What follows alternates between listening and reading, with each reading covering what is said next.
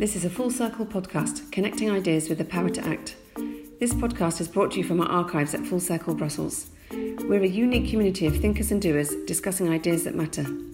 Today, I'm introducing journalist Mats Lewan. Mats Lewan has been writing about technology and science for about two decades. For more than 10 years, he's been a leading reporter on technology for a Swedish technology magazine, and he's also managing editor of the forward looking digital magazine Next Magazine, focusing on the deep implications in people's lives of accelerating technology development. Sit back and enjoy the talk. Okay, thank you very much for the introduction. Uh, so, yeah, um, I'm a technology and science journalist since uh, about 15, 20 years in Sweden for the technology magazine New Technique, New Technology. Uh, uh, actually, currently one year off uh, from work because I'm focusing on this uh, activities as a speaker and moderator and, and author. I find it very, very uh, satisfying actually. Um, anyway, you know, as a te technology journalist over the years, I, am less and less I've become interested in the details and more and more I'm trying to look up and see the big picture and see where we're actually heading with technology development and also feel how much it accelerates. I mean, physically, literally, sitting in front of my computer in the last 10 years, I've had a very strong feeling about things speeding up. News, technology news, science news coming faster and faster and faster. And what about that? How come, how come things are accelerating? And, and what I also notice is that people are, are asking me, because kind of people have this sensation of big things going on, a big change going on, but it's so difficult to understand really what it's all about. So what's the really, what, what's the driving force? Where does this change come from? Where does it lead us? And I think there are two good reasons to that. Because most of us, traditionally, we think about technology as a tool like a knife or a hammer or even a computer that we program to do what we want it to do. It's a tool and it do exactly what it's instructed to do. It's not like that any longer because technology progress is so fast and so strong and technology is so penetrating in our society that it has become a driving force for change more than ever before. And it's stronger than, for example, in the Industrial Revolution, where we had new technologies bringing out a change in society because internet and IT technology is so present everywhere that you can't really stop it, even if you're a government or a country. It's everywhere and it's accelerating. And people really don't understand that it's a driving force. And the second thing I think, which makes it difficult for people to understand, is that we tend to look at technology and see, be amazed and thrilled about what we can do today with technology. I mean, computers can, can stop a car automatically and they can, they can even be driving a car. They can win against humans in chess or in Jeopardy, as I'm going to talk about later. But we tend to uh, believe that this is the state of the situation and it's going to remain like that for several years. We forget to believe that it continues to develop and even accelerating. So keep those two things in mind today because those two things, I think they're important keys to understand why things are changing so fast. So, okay, um, and I say it's accelerating. And accelerating technologies is uh, a focus for me because it's, it's a key thing to understand what's happening in our world today. And to make you understand a little bit about accelerating technologies, some people maybe talk about exponential technologies. Have you ever heard that name? Exponential, what is that? And to give you a clue, I'm going to tell you this story about the creator of the chessboard. I, today I learned that it was a guy and not a woman. I don't know that even, but somebody, somebody told me, yeah, well, it's actually a man who invented the chessboard. Okay, so this man, clever man, he went to his emperor and he wanted a reward for this invention of this smart game with 64 squares. So what did he ask for? He asked for one grain of rice on the first square, and two on the second, four four third, eight, 16, 32. Oh, it seems to, you know, start slowly, but that's an exponential development, exponential growth. And the thing about those is that they tend to, you know, once they get started, it becomes very, very, very much. Can you just have a guess about, if you take the first half of that chessboard, the first 30, 32 squares, how much rice would, would we have there? Just have a guess, like that. Yeah, but how much is that? oh. Yeah, that's huge. It's 100 tons of rice, just on the first half. But that's not the big story. The big story comes on the second half. On the, on the, on all, on the whole chessboard, we're gonna have a mountain of rice that's bigger than Mount Everest. And half of that mountain will be on the last square. And if you had another square afterwards, you would have another mountain that plus one grain of rice, because that's the mathematics behind this. This is exponential growth. Okay. So, do we have that around? Yeah, we do. The most common example of exponential growth is something that you all have in your pockets. I don't have it here. I put it in my jacket over there. Yeah, smartphone. Why so? Yeah, because the development of electronics is described by Moore's law. Gordon Moore was the founder of Intel. In 1965, he observed, just it's not a law actually, it's an observation. He observed that the number of transistors that we put on a microchip, a semiconductor chip, you know, those chips that we have in all kinds of electronic devices, from computers to phones to, to uh, micro ovens or whatever in, in our cars, everywhere, their number of transistors are doubling every second year, more or less. Well, this will be going on for 10 years, he said. It's been going on for 50 years, and it's not stopping. I, I, can, I can tell you there is a physical limit with silicon as material in semiconductors that we're going to reach in 10 or 15 or 20 years, I don't know. But there are so many ideas how we can keep on that speed doubling every second year with other ideas, not making it two-dimensional, but three-dimensional, working with nanotubes or with graphene, or there are so many ideas. Don't worry. And what happened with that? So what's the result of that? Our smartphones. Well, some guy a few years ago, when we had iPhone 4, well, a few, two, three, four, five years ago, took up a catalog from Radio Shack, this uh, um, magazine, American magazine for uh, electronic gadgets, and look at the gadgets that we, that, that, that we used to have instead of a smartphone. All those gadgets that, that we have substituted with our smartphone. You know, video camera, music machine, typewriter, calculator, and telephone, by the way, I forgot that, uh, or computer, whatever. Anyway, all those gadgets together would have cost about $3,000 in 1991. Well, immediately someone else said, oh, stop a minute, wait a minute, that's not true, because if you calculate the computational power, the processor speed, the memory, and the connectivity that you have in that device, in your smartphone, that machine in 1991 would have cost not $3,000, but $3 million. So let's remember what has been happening since 1991 and which will continue to happen if Moore's law continues. It's incredible. It's easy to forget, huh? right? Now, this is the interesting thing. Some people say that Moore's law is just a result of people needing to keep up with the speed of competition in uh, the semiconductor business. So if you're in such a company producing semiconductors, you've got to do the same results as everyone else, otherwise you're going to get, get behind. So Moore's law actually, it's not a law, it's something that we are we're producing ourselves. So this guy called Ray Kurzweil, he's an inventor, author, entrepreneur, and also actually since a few years ago, research director at Google, uh, did some observations regarding exponential growth in technology. And he looked at computers, old computers, before Gordon Moore's observation. Old computers made by radio tubes and relays and punch cards, you know, all that stuff, all the way back to the beginning of the 20th century. And he discovered that the doubling of capacity has been going on for 100 years, even before we observed it in 1965. So that was new. And even he discovered that it has been going on since the beginning of life. But if you look at the beginning of life on Earth, with the first organism with one cell, without cell nucleus, the prokaryote organisms, three and a half billion years ago, it, the start was, you know, you know, it took them to get to organisms with several cells with cell nucleus, the eukaryote organisms, it took them two and a half billion years to get, yeah, my, to do that little thing. That's what I call a slow starter. Well, actually, that's one funny thing about this. If you work at the other one, at the other direction, uh, the first organism needed to have a DNA molecule. And, and, and to create the DNA molecule is not easy. It, you can't do that in one day. Actually, some researchers calculated that to arrive at that point of development, you would need to go 10 billion years back. Now, the Earth is only 5 billion years old. So that tells you that life didn't, was, was not created on Earth, but that's another story.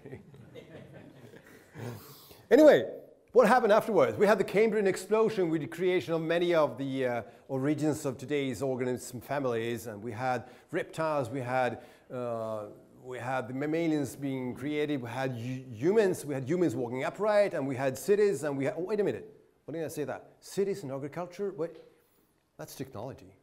Probably we invented the language sometime there as well. So what's happening here is that we see when one kind of evolution will not cope with this, this speed of acceleration, another kind of evolution takes over. And this, in this case, it's a technology evolution. You can see it like this. Universe, crea universe created Earth. And Earth, it created life. And life created humans. And humans got intelligence. And, and with intelligence, it created uh, technology. So it's all part of the same process, keeping up this speed of acceleration. So what we did have? We had, yeah, what I say, city, agriculture, the wheel, the knife, the, the, the, the printing press, industrial revolution. Uh, we had the electric electricity, telephone, uh, television, and uh, the PC and the internet, you know. And what Ray Kurzweil observes is that this, the distance between those big steps is getting smaller and smaller. And the funny thing is this acceleration, accelerating pace has not been stopped or even slowed down once ever, not even when the dinosaurs died 65 million years ago when a comet hit the Earth, not through all the crises and wars that humanity's been through. It's been going on at a steady pace. So what would be the reason for this?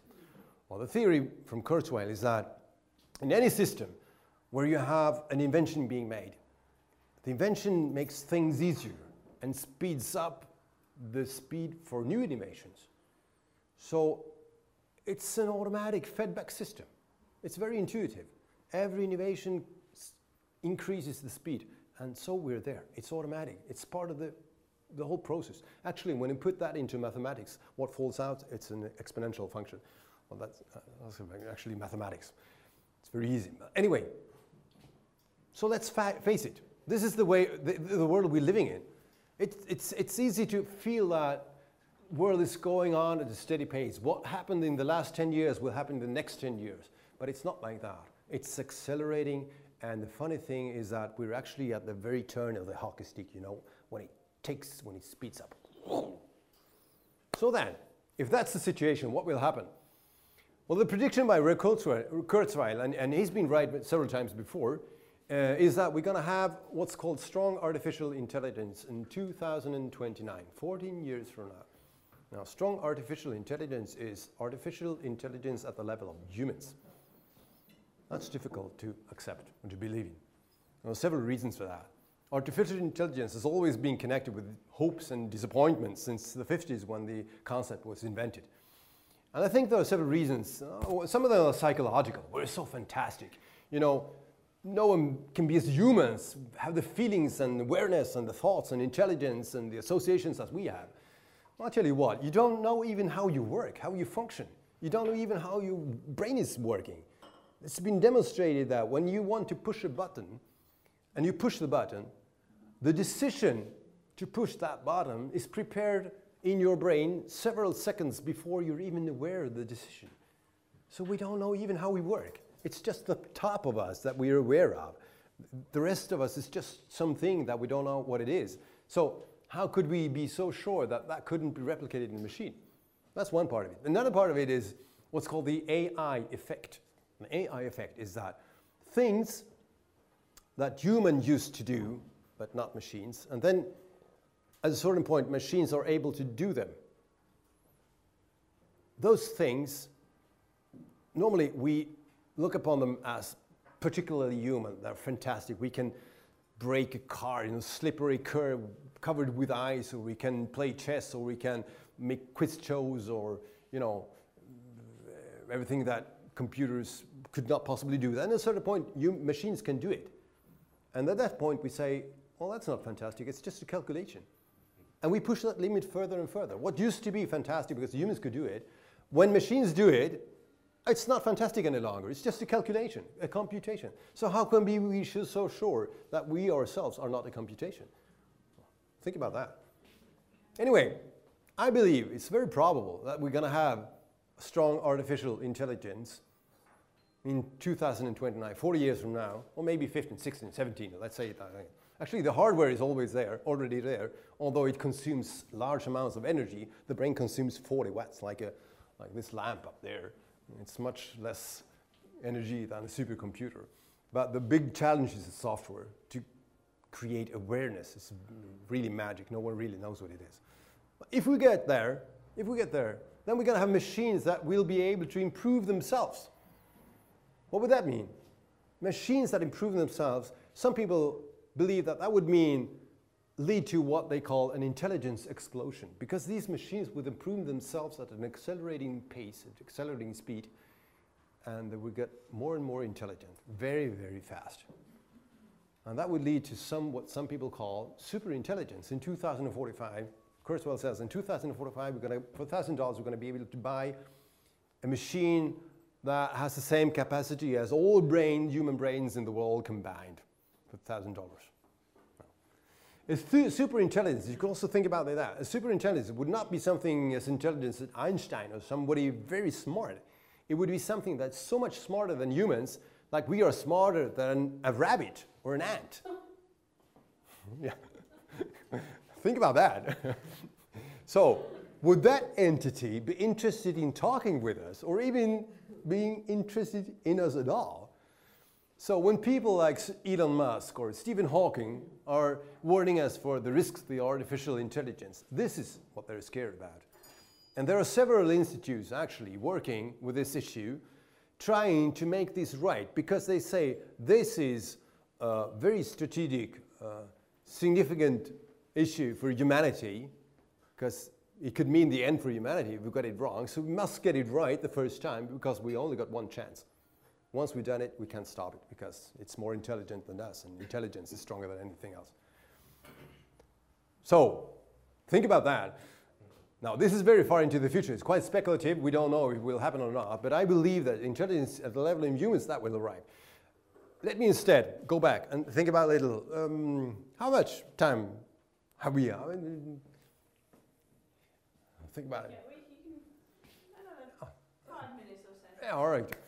I, I, I, you know, I always think about, I, I, have this introduction just to make you understand that when people talk about digitization, it's not just apps and social networks, and it's all this power with artificial intelligence and accelerating technologies coming behind, putting the, the power behind it. I usually say that digital, the power of digitization comes with seven forces, and you probably know them all. The first of them is that a copy costs zero dollars. And that changed everything. That hit the music industry and forced the music industry to change business model from selling rec- CD records to go to Spotify model with, with, uh, a monthly fee. And it was a huge impact in the music industry. But what I say is this is going to hit any industry.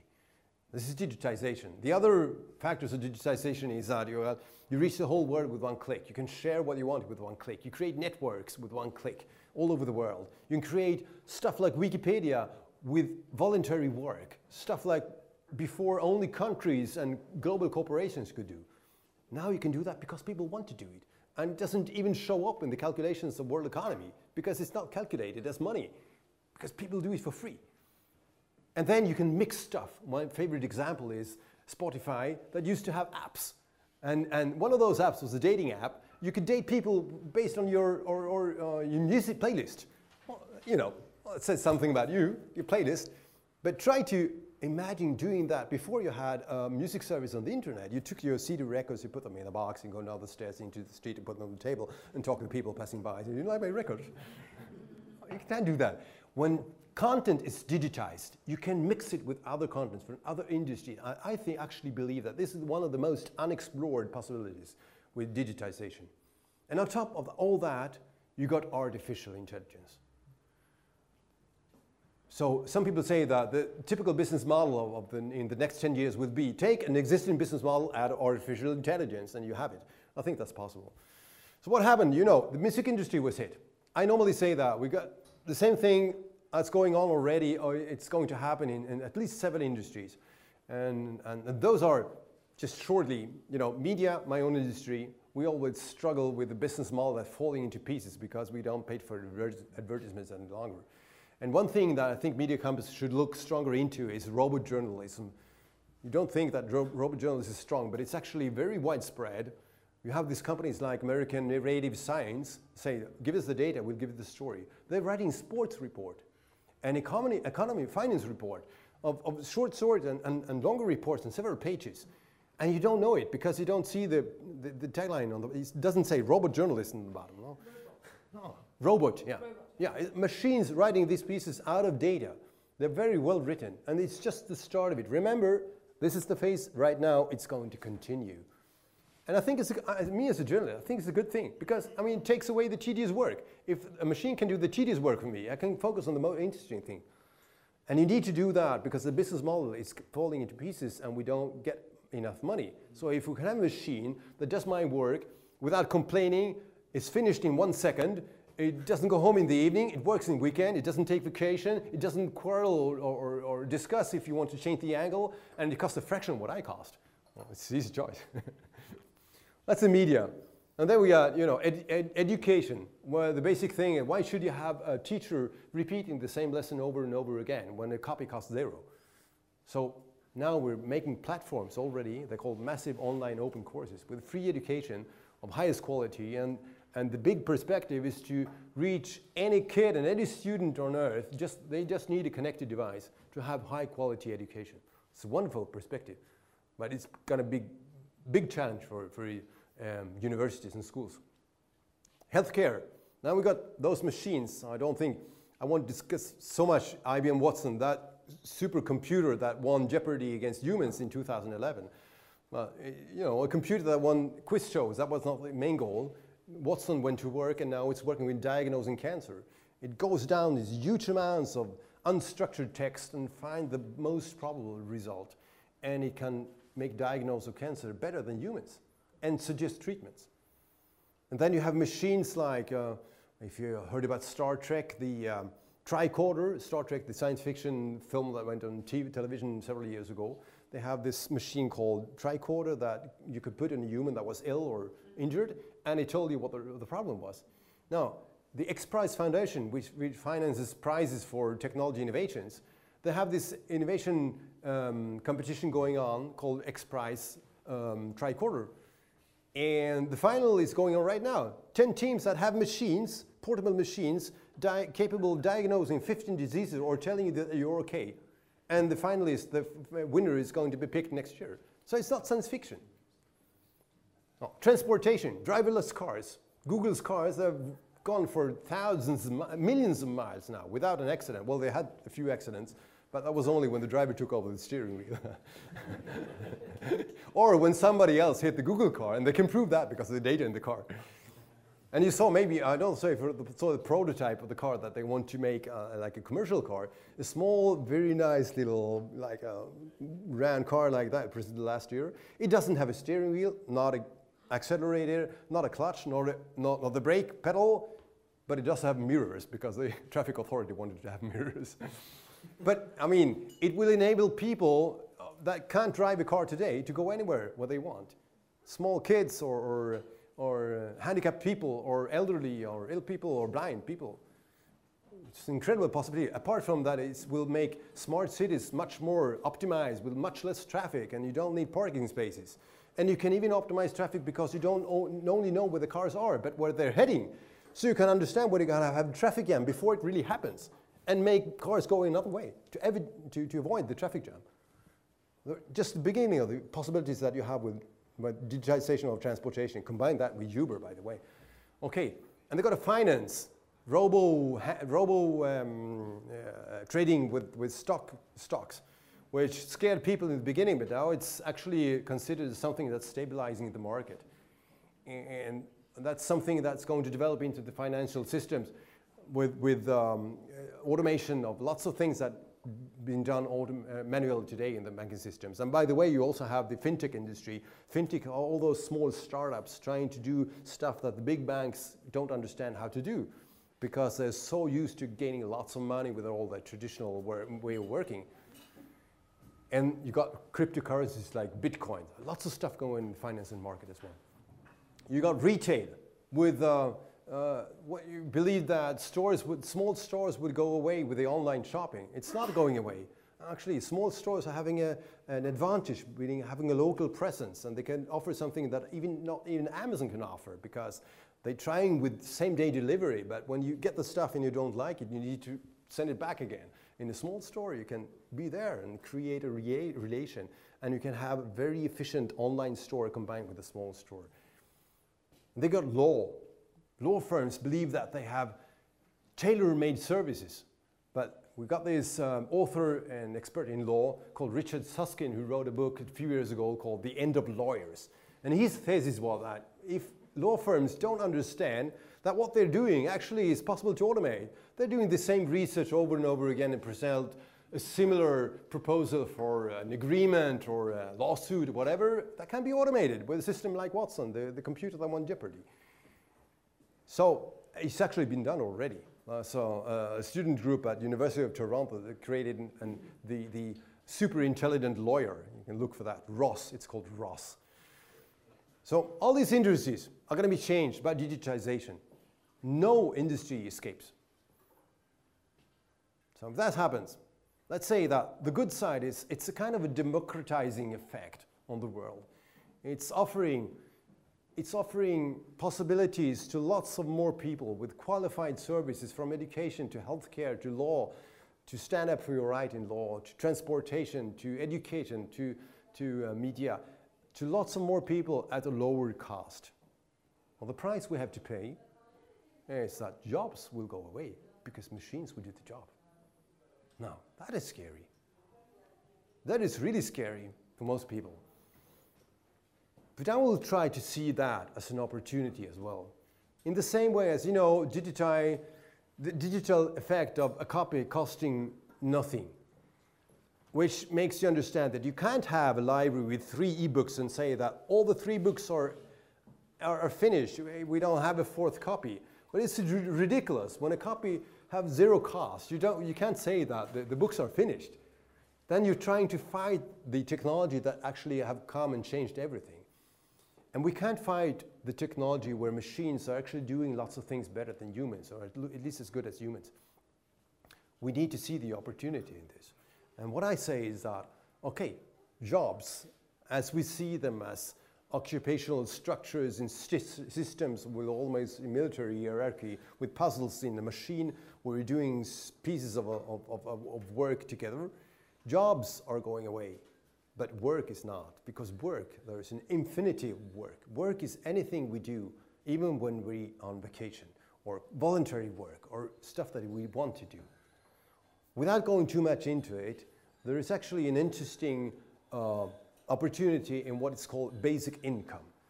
When you give a certain amount of money to everyone in, in, in the country, every, any people who live in the country, and you take all away, away all other social programs, and you take away all the basis for corruption for those social programs and you give the same amount to anyone. And then people are free to work and do whatever they want. It's a huge transition because that would mean that you need to ask yourself, what would I really want to do with my life? If we could do that transition as a positive transition, that would be an enormous release of energy in my eyes. That would mean that people, that people actually, you know, if they could do instead of what they feel they need to go to work every day and do that, they do what they really want to do. You have, we would have people that are much more engaged, much more engaged than after any kind of team working course they're doing in the weekend for the company, being more engaged. Being more engaged really means doing what you really want to do. I think there is a big opportunity in this. But without going too much into it, just as a fine finishing up, I I, I have a few advice, both for organizations and for individuals. If we look back to all this story. So, for organizations, try to look at this way. We're going to face lots of new business models when technology changes every, every way of, of, doing things. And most of those business models will be built on data.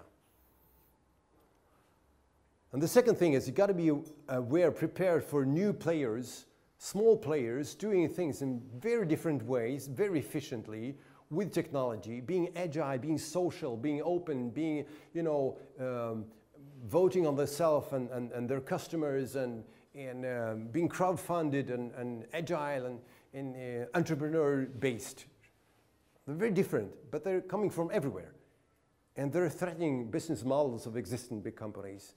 And try to find collaboration with those new players or with other partners in other industries with the idea of mixing digital content, as I talked about Spotify, you know, and then be prepared for new work content in the organization when machines are taking over things that people used to do before. And then, maybe above all, encourage free thoughts, because thoughts are the things that most are, will be most important in a time of such a huge change, because we need new thoughts to understand how we can cope with the change. As for individuals, maybe it's easier. It's about, you know, when things are going fast, we tend to look down and, and focus on, on the stuff we're doing because things are going so fast. Try not to do that. Try to look up and see the big picture. And when you look up and see the big picture, try to remember your dreams, the things that you really wanted to do. Because in times of change, maybe this is the time, the occasion when you actually will be, have the opportunity to do what you would like to do that you couldn't do yesterday because the situation has been changed. And then maybe it's, it's ridiculous, but don't look so much at threats, but more at opportunities. Okay, everyone says that. Why do I say that? Because it's so strong, it's so programmed in us since millions of years in nature that you need to watch threats more than opportunity for the, for the simple reason that it's more important not to get eaten than to eat. Because eating, it's finished. Actually, it's been measured that we're giving three times more weight at threats than at opportunities. But we're living in a quite protected society. So try to push that threat down and look at the opportunity because they're actually coming. In times of change, we've got lots of new opportunities. Then you should exchange ideas with people around you. The big things with ideas is that if I have an idea and you have an idea, and I give mine to you and you give yours to mine, we've got two each, four ideas. That's beautiful mathematics. You couldn't do that with stuff. If you have one thing and you give it that, it's still one thing. With ideas, you got four. So, those are my, my pieces of advice. And one final thing is that speaking so much of technology, the more I speak of technology, the more I think that what we really should do is remember that we are humans because technology, if you look at technology, you remember how difficult computers used to be and how easy they are today, like an iPad or whatever. So technology is actually not the difficult thing the biggest challenge is to become, especially specifically for kids and young people, is to become a human person, to interact socially.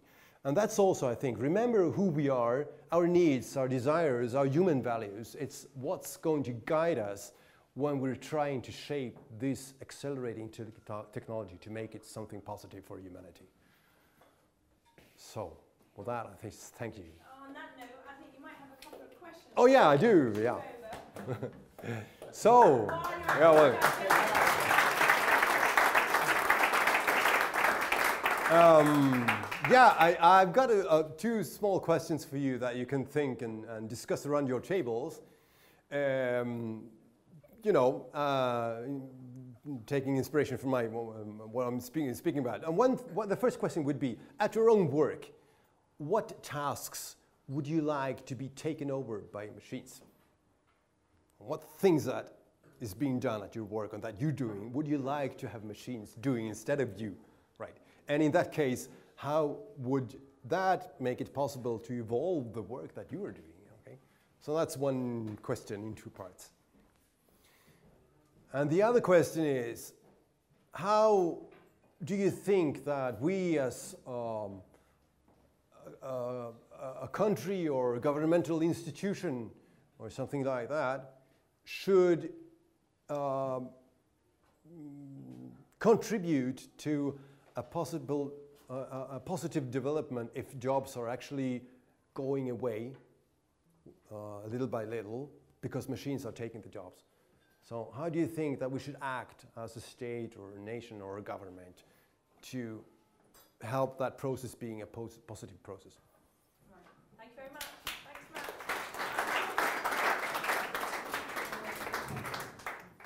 Matt. Thanks for listening to our talk. We'll be back soon with more thought provoking content. So if you enjoyed this talk, please consider following our podcast on Spotify and other podcast streaming services. In the meantime, you can keep up to date with our events at Full Circle Ideas on Facebook or watch our other talks and interviews on YouTube at Full Circle Brussels. Until next time.